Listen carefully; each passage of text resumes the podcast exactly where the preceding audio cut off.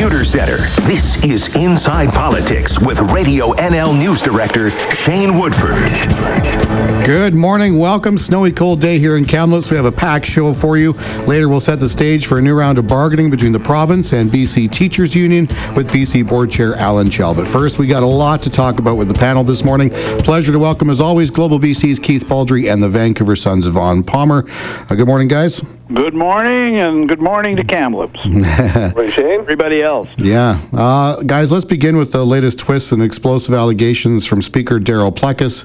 Uh, he and Alan Mullen have been doing the media rounds over the last day or so. All this, of course, in the legislature spending controversy. Keith, according to Mr. Plecas, elected officials knew what was going on. They did nothing, and some unnamed MLAs broke the law. Alan Mullen even adding people are going to jail. Uh, what do you make of all this? Oh man, I don't know what to make of it. Frankly, it's it's absolutely wild. You've got the speaker now, basically uh, putting the entire legislature under a very very dark cloud because he won't name names and he's MLA's the law. So, which MLA? Uh, you know, is a sitting MLA, a former MLA? He won't go into details. Uh, Alan Mullen saying people are going to go to jail. Um, these two guys are, you know, they're out there making uh, allegations, uh, as aspersions, and all sorts of things. No way to fact check some of this stuff. It's uh, the question now is for David Eby: Is a special prosecutor now been appointed, uh, looking into any allegations against an MLA? I mean, it's an extraordinary situation. Uh, I've talked to members on both sides of the House who are just flabbergasted that he would say something like this, uh, and and you know, the NDP is quite happy to have him as Speaker. I don't think that's the case anymore. I think everybody in that House is very worried at a speaker about a, about a speaker who's behaving in this manner, uh, making allegations without anything to support them. I mean, Darryl Plecas obviously thinks something's going on, but he w- doesn't supply the information, the detailed information to support his charges of criminality, which is an extraordinary charge to make. And again, it puts every single MLA in that House under a, a very, very dark cloud, and it's very troubling.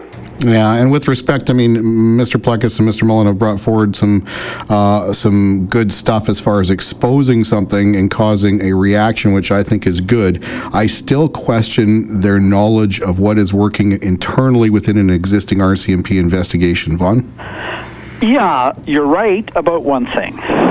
Um, they, uh, I and others greeted their initial allegations last fall with too much skepticism in my case, and it turned out they did have something. And because of that, you have to give them some benefit of the doubt in their in their latest round of allegations that well, there may be something there as well.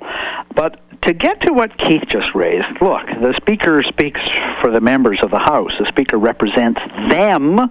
That's why the institution and the office exists. And the Speaker has now told us that he, he says, expecting to hear from the police on all this uh, in March, criminal charges.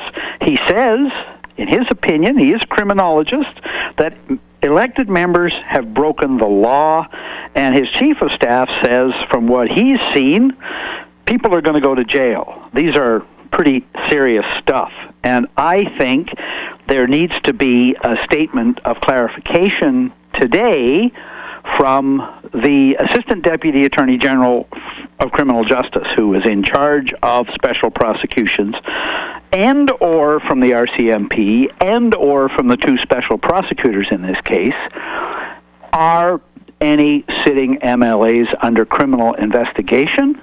If they are, are there special prosecutors?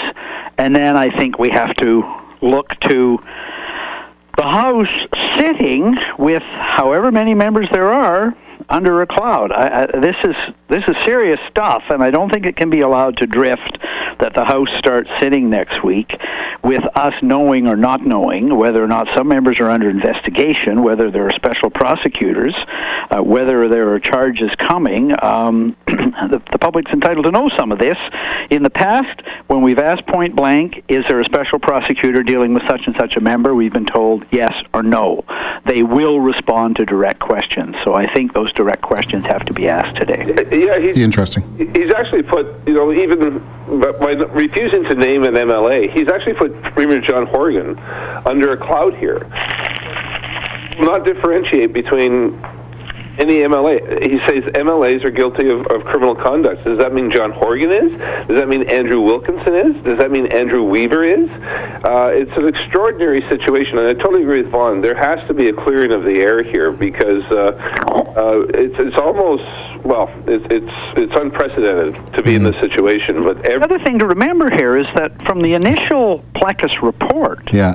virtually everything in the initial Plecas, Plecas report is recent. The wood splitter is recent. It was purchased while John Horgan was premier of British yeah. Columbia and Darryl Plecas was speaker. Uh, all of this, all of the allegations we've had from him, him so far go back basically to about a month before the election in 2013. Uh, 2017. So if he has evidence of criminal wrongdoing or looking the other way by MLAs on all this, um, he's put the cloud over the head of most of the current members. It, it, it's not, you know, there may be retrospective evidence as well. It goes back to previous terms. That should be clarified as well. If he's talking about former MLAs, that isn't as much that's a problem for them, but it isn't as much of a problem for the current House.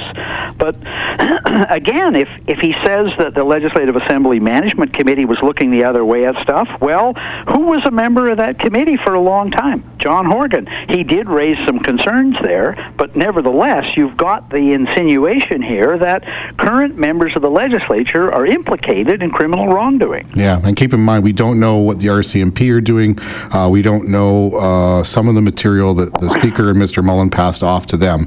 We're dealing with the information that we know. And in the middle of all of this kerfuffle, uh, Craig James and Gary Lenz have submitted their defense in writing to LAMC. I don't know if you guys have seen the bulk of that or not. Uh, I saw that uh, Richard Zussman tweeted out some sort of statements referring to the defense, saying we've submitted them, yada, yada, yada. Uh, Keith, any, any word yet on the substance of those defenses or no?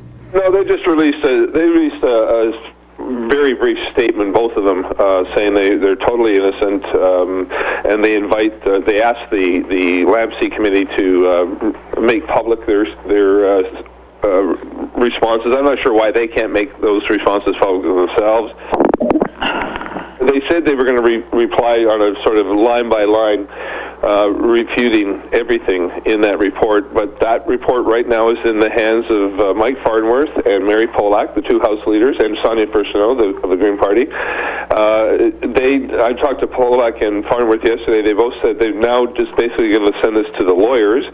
Uh, they both said that this is basically now an employment situation where, where a process kicks in. Uh, human resources um, uh, process that affects when you know when people are on the job are accused of something and they respond, uh, and that's where it is. So the lawyers right now are going to have this stuff, and I'm not sure if this stuff's ever going to be made public in any in any short time frame, but uh, presumably Lenz and James can make it public. But right now, they're asking LAMC to make it public, and, and it's not going to it's not going to happen. It's going to go to the lawyers.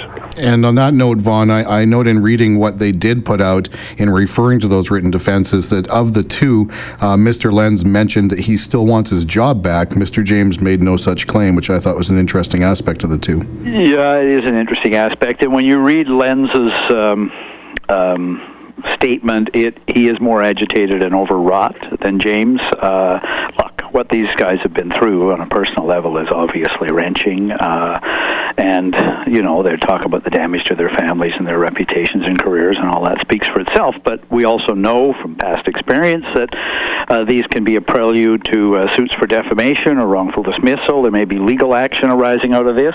Um, in terms of them asking the Legislative Assembly Management Committee to release these. Um, the process for the Plecas report was just that. Plecas gave them uh, advance copies, the members of the committee, of his report on a Friday. They reviewed them over the weekend. They had legal opinions on whether or not the report could be made public, and it was made public. So if the treatment were going to be the same here, then what you might get is, is what Keith suggests the report goes to lawyers, and uh, the lawyers decide whether or not it can be released, and it's released. And you may, uh, I suppose, get an intervention by a special prosecutors saying, please don't. Um, there are other ways this can play out. And there is the human resources employee aspect of this. Ever since the awful case of the health firings, there is more protection for people in the public service from uh, simply being fired, uh, from being confronted with accusations, being given a fair chance. Um, because the legislature is a world unto itself, we don't know how that will apply in this case, but there are three or four different ways this could go legally, and so we're left to speculate once again. And uh, all of this, what would have been huge news in and of itself, uh, and an example of how slow government can work and how insanely fast it can work, uh, depending on how it's prodded. Uh, earlier this week, Mike Farnworth, of course, saying, "Okay, uh, we're doing this thing. We're going to move towards more." Transparency. We're going to act. Uh, we're going to open up the legislature to freedom of information requests uh, and make some other moves as well. Keith, uh, how big is this thing? Is this thing? Oh, I think it's a significant step forward, and it sometimes takes a, a huge scandal, controversy like this to enact change. So, yeah, the, the the legislature's always been this, um, you know, bound by hidebound tradition uh, that is above the law, it's beyond scrutiny. Uh, it's, you know, back to the days of Gladstone and Disraeli, that the legislature is somehow uh, immune from open transparency and, and modern laws of uh, when it comes to accounting.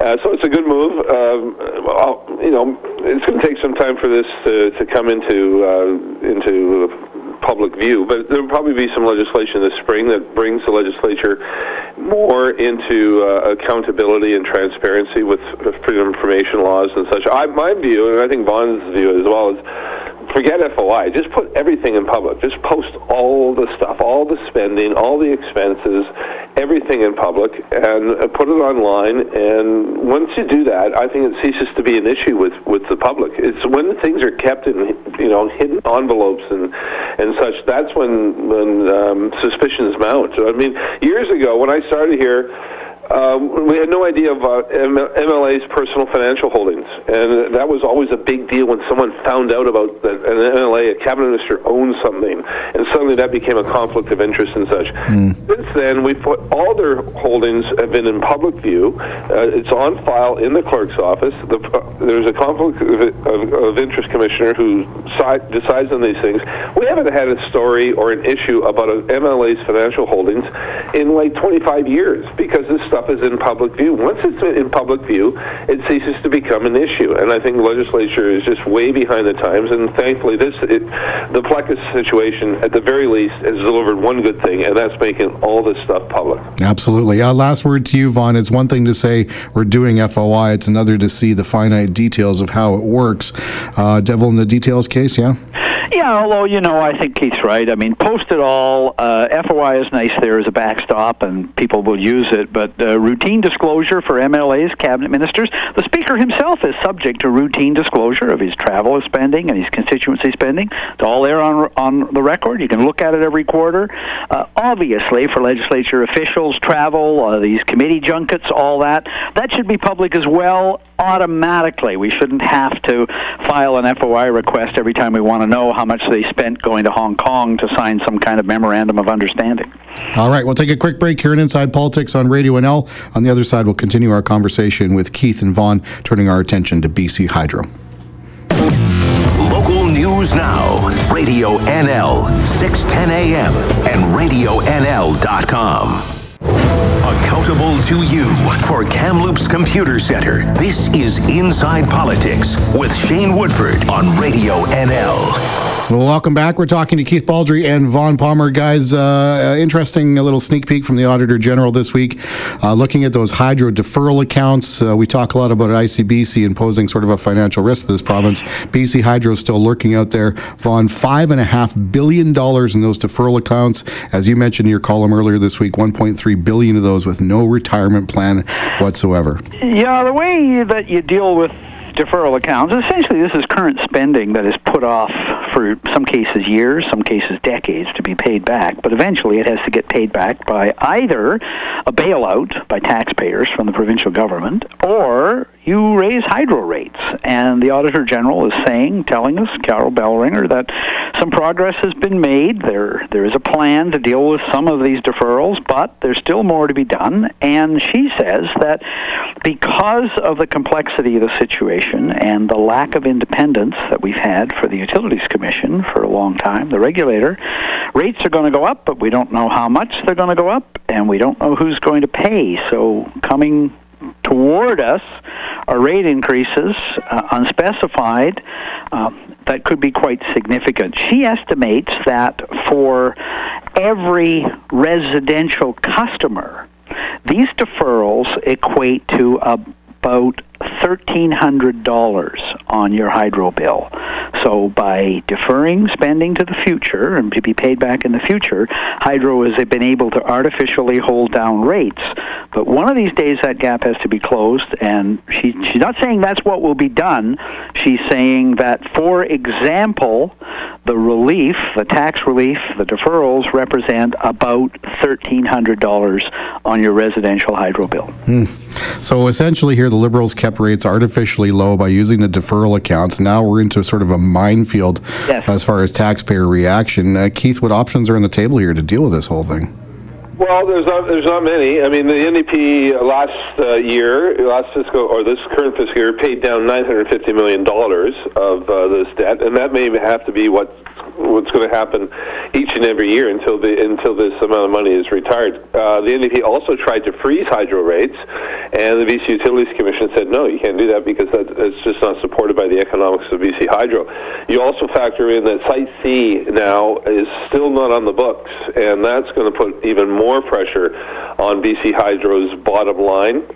The problem the NDP faces, or any government will face, is if if too much monkeying monkey business goes on BC Hydro's books, Moody's and other bond rating agencies start to take, and they've already flagged this as an issue, uh, start taking a very hard look at this. And if that results in a, in a um, decline in the credit rating, that has enormous implications for the government's overall bottom line. So this is a precarious situation for the government that uh, it has to start making aggressive moves to reduce those uh, deferral accounts. On the other hand, hydro rate increases are politically unpalatable. I mean, all I mean, the NDP in the 90s froze rates for five years because it was politically supportable. Uh, now you can't really do that because hydro's uh, uh, financial situation is so delicate that a freeze is out of the question.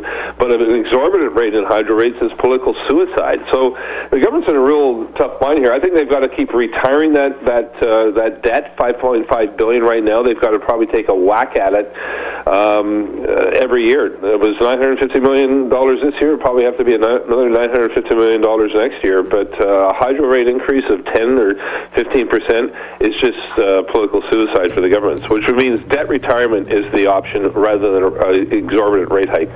Vaughn, uh, what's going to be the, the role in the future here of the BC Utilities Commission? You sort of hinted at it uh, earlier this week. Yeah, so the, the other thing that's interesting in Bellringer's report is that she's got an appendix at the back of all the cabinet orders, regulations, and directives that the Liberals issued to basically cut the regulator BC Utilities Commission out of the process. They basically tied their hands, forced them to approve hydro uh, rates that the government wanted, not that were sustainable, ignore the deferral accounts, pay no attention to all this stuff we're doing. And the New Democrats came into office and said, we're going to restore the independence of the Utilities Commission, which is a good decision in public policy.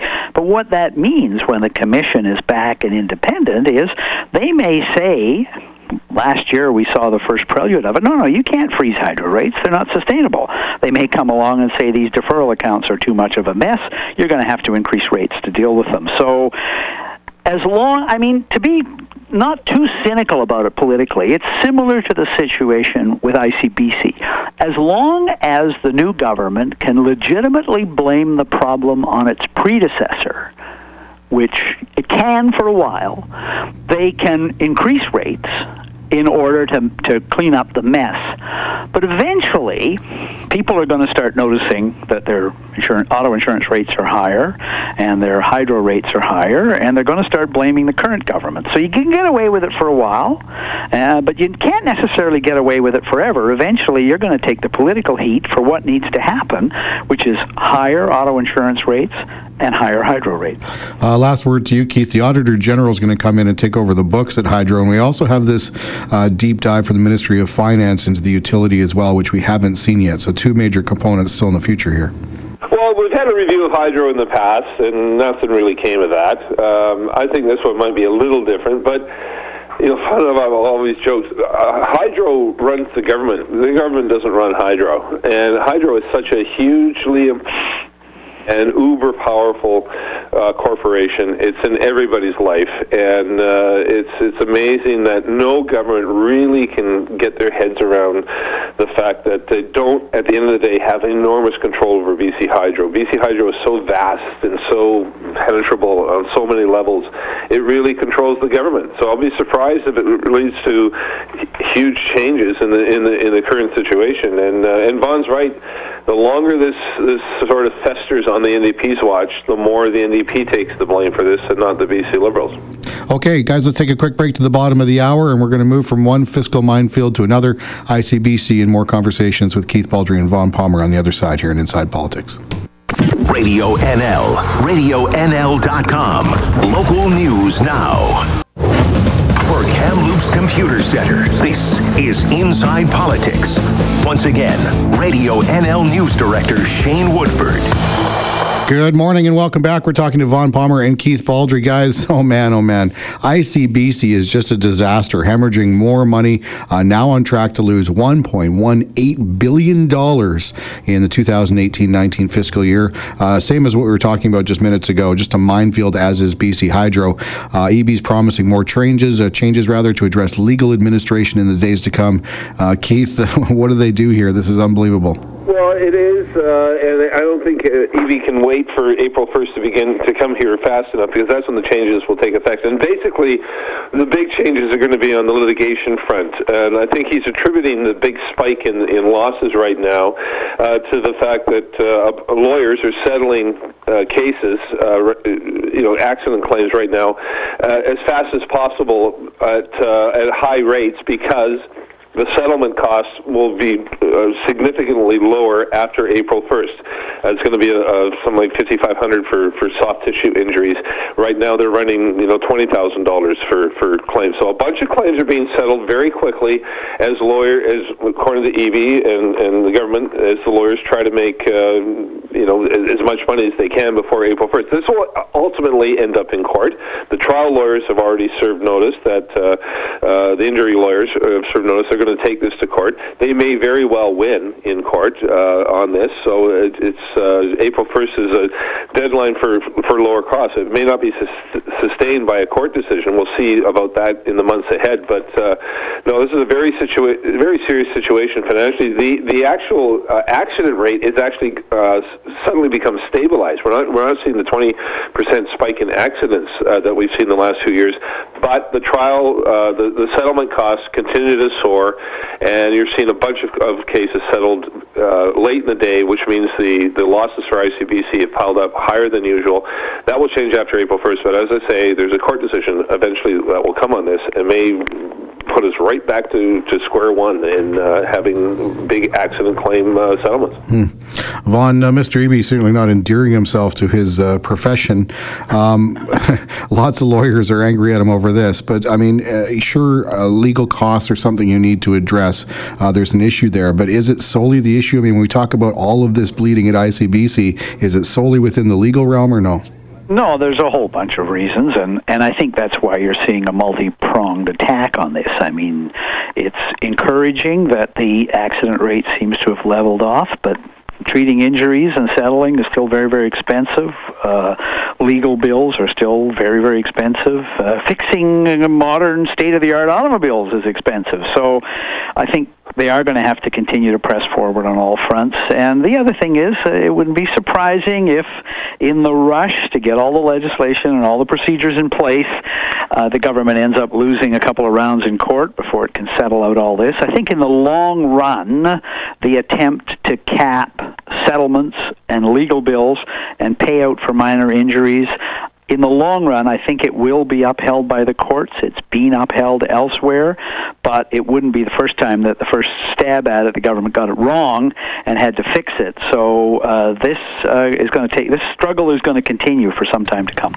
There's two things in this argument that seem to be finite for this government. They're not going to wade into the privatization argument, and they're not willing to go down the no-fault route. If this fiscal bleeding continues, are they going to be put into a corner to crack open one of those two conversations, Keith? Well, yeah, I think, um, and I think it's likely the no-fault one. I mean, ICBC is is like a, a sacred child for the NDP. They created it. The Barrett government. It's one of their crown jewels.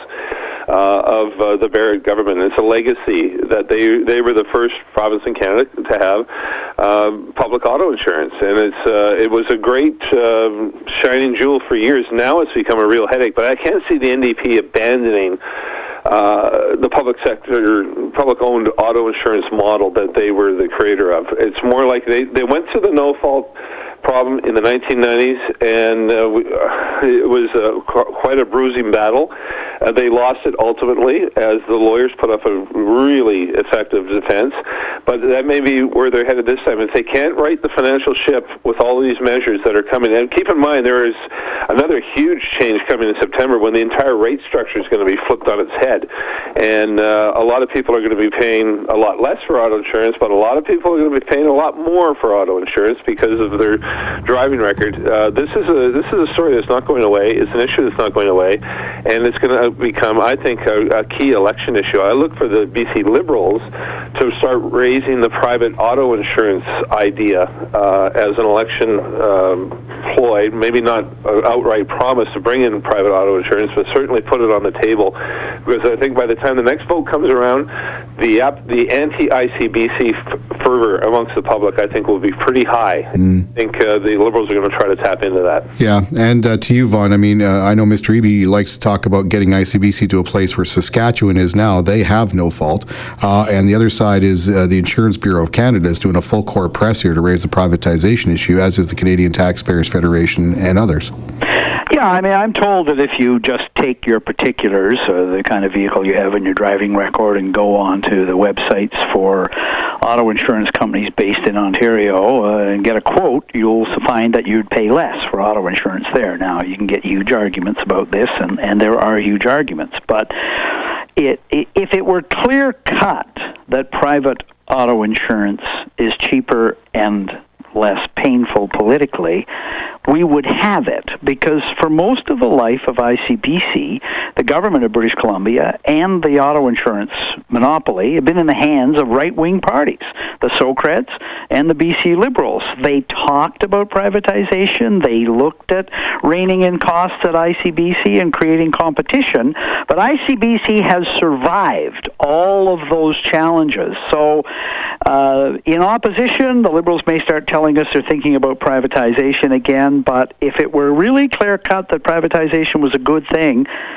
the Socreds or the Liberals would have done it, and politically, they never dared to do that. We've only got a couple of minutes left, but I do want to touch on this because it's one of those things that's just not going away, uh, and it's another fire where, where more fuel keeps getting dumped on, thanks in large part to to the great work by Sam Cooper, and that's money laundering. Um, the public appetite just for justice here is sky high. We're getting more and more allegations every time we turn around here. Uh, Keith, what does the government do? Well, you know, I invite you to read Vaughn's column today because uh, there, I think there's a lot of um, ignorance about public inquiries out there. People think it's a magic solution, a magic wand. Everything's going to be solved. Everybody's going to testify. All our solutions are going to be there because everybody's going to be subpoenaed. And there's a lot more to this thing than just uh, uh, what people think. It's a it's a complex matter. I think a public inquiry will likely be called by David Eby and the government after the uh, certain a couple prosecutions take place, and after the uh, the German report, the next uh, report on real estate uh, is completed. But having said that, I don't not sure it's going to accomplish much. I think everybody's going to get a lawyer. Nobody's going to testify. Uh, it's going to ground to a halt, a procedural halt. That's what we've seen in other public inquiries, and I think uh, I think that's what we're going to see in this one. The, public's clamoring for one, but you know the, the public clamors for stuff it doesn't necessarily understand what it, what it's all about. And there's public inquiries have so many legal roadblocks and challenges to them that uh, I think when one is called, and one will be called, I think, by Mr. Eby, uh, I don't think it's going to accomplish a heck of a lot. Vaughn, uh, you made the point uh, that Mr. Eby uh, needs to get off the fence here. I know both him and the Premier keep kind of saying, well, we're not closing the door on this thing, but, you know, there's pros and there's cons. Uh, do they need to commit one way or the other and do it soon? Yes, yeah, they should stop playing this game of maybe we will, maybe we won't. Having said that, look, a public inquiry is like a great big, very expensive trial, except it cannot lay criminal charges against anyone, and it cannot convict anyone of a crime and send them to jail. So if people think this is a way to get people thrown in jail, it doesn't work. The other point that Eby's made, and I think this is valid, is many of the agencies and regulators that are involved in having missed the boat on money laundering and not done as much as they should are federal. Well, a provincial inquiry jurisdictionally cannot investigate federal government agencies. It would need to be a joint inquiry of the province and the federal government, and then you ask yourself in a federal election year, would the Trudeau government really want to be presiding over a public inquiry here in British Columbia? Well, one of the things about politics in this province is on Wednesday, I thought, I don't know if we have enough for three segments. On Thursday, I thought, I don't know if an hour is going to cut it. and it certainly didn't. There's lots more to talk about, but we're fresh out of time. Guys, uh, always a pleasure. Thanks so much. Okay, bye bye. Take care. There we go. There's Keith Baldrey and Vaughn Palmer. I will take a quick break here on Radio NL, and on the other side, we'll set the stage for bargaining between the teachers and the province, which is going to start soon. Local news now. Radio NL, 610 a.m. and RadioNL.com. You're listening to Inside Politics with Shane Woodford for Kamloops Computer Center on Radio NL. Welcome back to Inside Politics. Very soon, a new round of contract negotiations will begin between the BC Teachers Federation and the provincial government, represented at the table by the BC Public School Employers Association. Uh, welcome to the show, the BC PC Board Chair, Alan Chell. Uh, Alan, why don't we start off by uh, discussing where we are? Uh, my understanding, last I touched base with uh, with either side, was that uh, negotiations were going to begin in around the Family Day long weekend. give me an idea where the two sides are at now, and if you can, when negotiations actually actually will begin uh, in this new round of contract bargaining. Well, you're right, Shane. Um, we're scheduled to exchange proposals uh, starting the week of February the 18th. And what we're doing right now is we're having some preliminary discussions just to sort of set ourselves up for success. And by that, what I mean is we're talking about uh, things right now such as uh, protocol, the process for exchanging proposals, uh, just some sort of the etiquette, I guess you would call it, around bargaining. So we're having a few days of preliminary talks so that when we get to the week of February 18th and exchange proposals, we'll be ready to get going full speed into collective uh, bargaining. Okay. Um, obviously, uh, this is the the one union where uh, there's a lot of limelight on bargaining discussions and have been uh, in the past. Um, any idea, sort of, once you get the ball rolling, uh, how long the sort of first round of bargaining could potentially go? Is it just sort of a an endless thing, or do you have an idea we're going to bargain for you know three weeks, four weeks, a month, whatever the deal is, or no? Well, I think both parties are very motivated to try to get a deal by the end of the school year when the collective agreement actually expires. That's June 30th. Uh, 2019. And so, to that end, we've committed uh, over 50 days to the bargaining process. And we're both going into there thinking we've got a lot of work ahead of us, uh, but that's our goal to try to be, uh, get done by then. And um, other than a, sort of a two week break over the spring break period, and that's um, the BCTF has an AGM at that point, and um, so we're both going to take the two weeks off. Other than that, we're scheduled to meet uh, normally three or four days a week uh, from starting the Family Day week, as you say, till the end of June, and and we're both there to get a deal. Alan, give me an idea of sort of what the objectives are from the employer's side as you go into talks, and, and sort of what the goals are.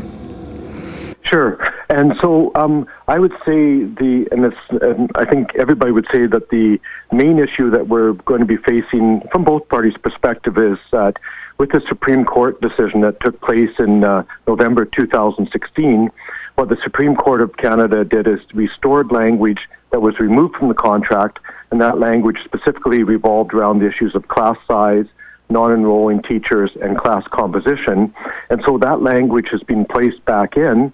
And when it was placed back in, that was uh, the intent was we honored the Supreme Court decision. We put it back in, knowing that uh, it had been out for a period of about 16 years, and that there were going to be a lot of challenges with restoring the language, but again, to honor the decision, that's what was done. And so now what happens is that we've had a period of about 16 years where it hasn't been uh, utilized. It's been used for the last two school years. And what we need to do is say, as we move forward, what's the best way of uh, working with um, those issues to make sure that we address them from both the perspective of teacher workload and um, and what's best for students. Yeah, I think that's going to be a big one. I mean, obviously, uh, yes. bargaining is always very complex, uh, wages and all that kind of stuff. But um, I think the class size and composition is going to add a level of complexity in this one because uh, there's a lot of things that you guys are going to have to dive into that, that may be hard to, to figure out. Do you do you agree that's going to be a fairly complex aspect this time around, or no? I would say it's the most complex set of bargaining that either party has ever experienced because these are very critical issues and they haven't had the ability to be bargained since um, 2001, 2002. And when you go that period of time without being able to bargain, you know, education has evolved in terms of um, the curriculum, in terms of the, how classrooms are organized, how supports are provided.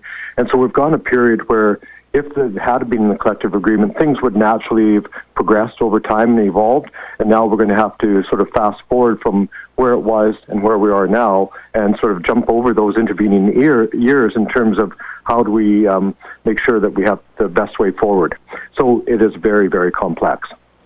Um, on the wages side, I know that uh, the province has a mandate in bargaining, and I know the teachers are talking a lot about things like pay equity and stuff like that. Uh, are you going into this with a provincial mandate that's been applied to other unions, or no?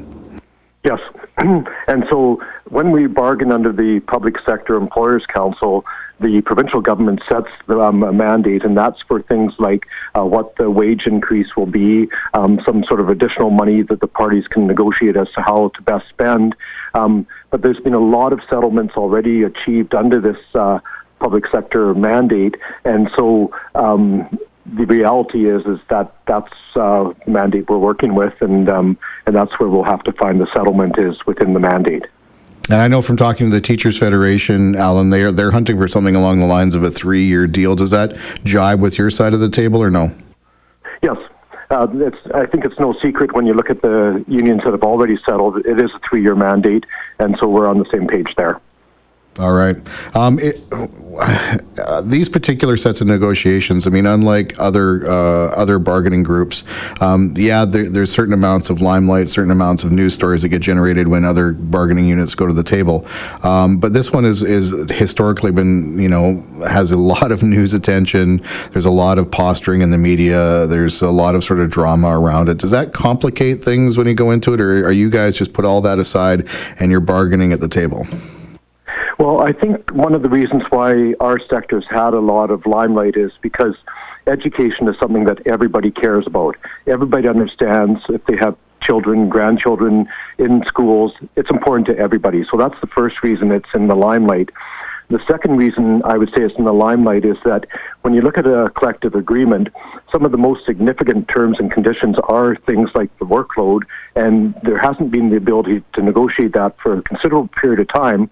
So that's been sort of a pent up uh, circumstance that we've been dealing with at the bargaining table in the last 15, 16 years. So that's created to the added to the uh, complexity of the environment too. So what I think both parties would, in an ideal world, what we would do is we would just work hard at the bargaining table, try to stay out of the media limelight, and try to find a settlement that we can all come forward and say, yeah, this makes sense.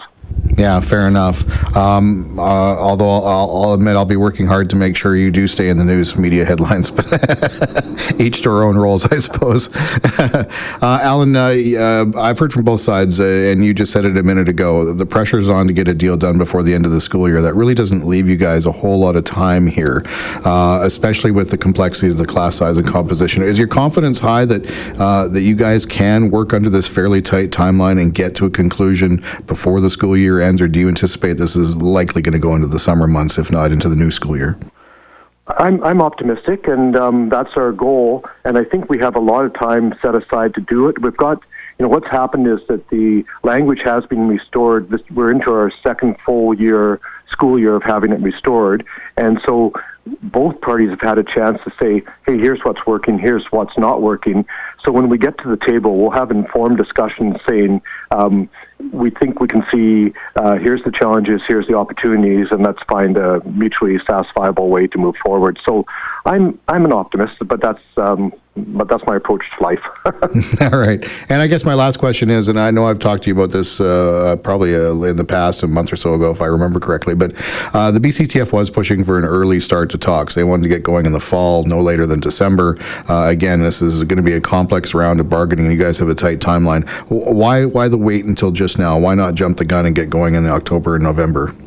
Okay. Um, first of all, we are starting early. Um, we're scheduled to uh, required to start by March 1st, and we are starting a few weeks early. And as I mentioned, we're having preliminary discussions now.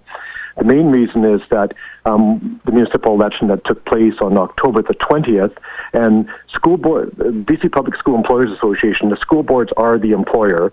And with the municipal election in October, uh, we had a 46% turnover in school trustees around the province. And then BC Public School Employers Association just recently had our annual general meeting on January 23rd and 24th. And so, in fairness, to recognize the um, sort of the new makeup of school boards uh, around the province with all that turnover, what we did is we have a two-year bargaining process that has led us to the formulation of our objectives. And what we needed to do is at our annual general meeting, go over that in considerable detail with our, our members and say, is this something that we're all going to support going forward? And so we weren't in a position to even confirm our objectives until after our annual general meeting, which was just two weeks ago. And so now that we've got those confirmed, now we're fine tuning our proposals, costing our proposals, and uh, so that when we get to the table the week of Family Week, we're going to be there to be as productive as we can be. Uh, Alan, uh, it's going to be an interesting round of bargaining. I don't envy you the job ahead, but uh, we'll see how she unfolds, and I hope you guys do reach a, a, timely deal. But again, we'll have to see how, how things unfold this time around. Thanks for taking some time this morning. Really appreciate it. Thank you, Shane. That was Alan Chell. He's the board chair of the BC Public School Employers Association, representing the provincial government at the table when bargaining begins very soon with the BC Teachers Federation. And that's it for this week's Inside Politics. Thanks to Keith Baldrey, Vaughn Palmer, and Alan Chell for joining me. We'll see you again here on Radio NL next Friday. 106.7 Logan Lake, 98.1 Blue River, 97.5 Avola. From CHNL in Kamloops, a Stingray radio station. This is Radio NL 610 AM. Local news now.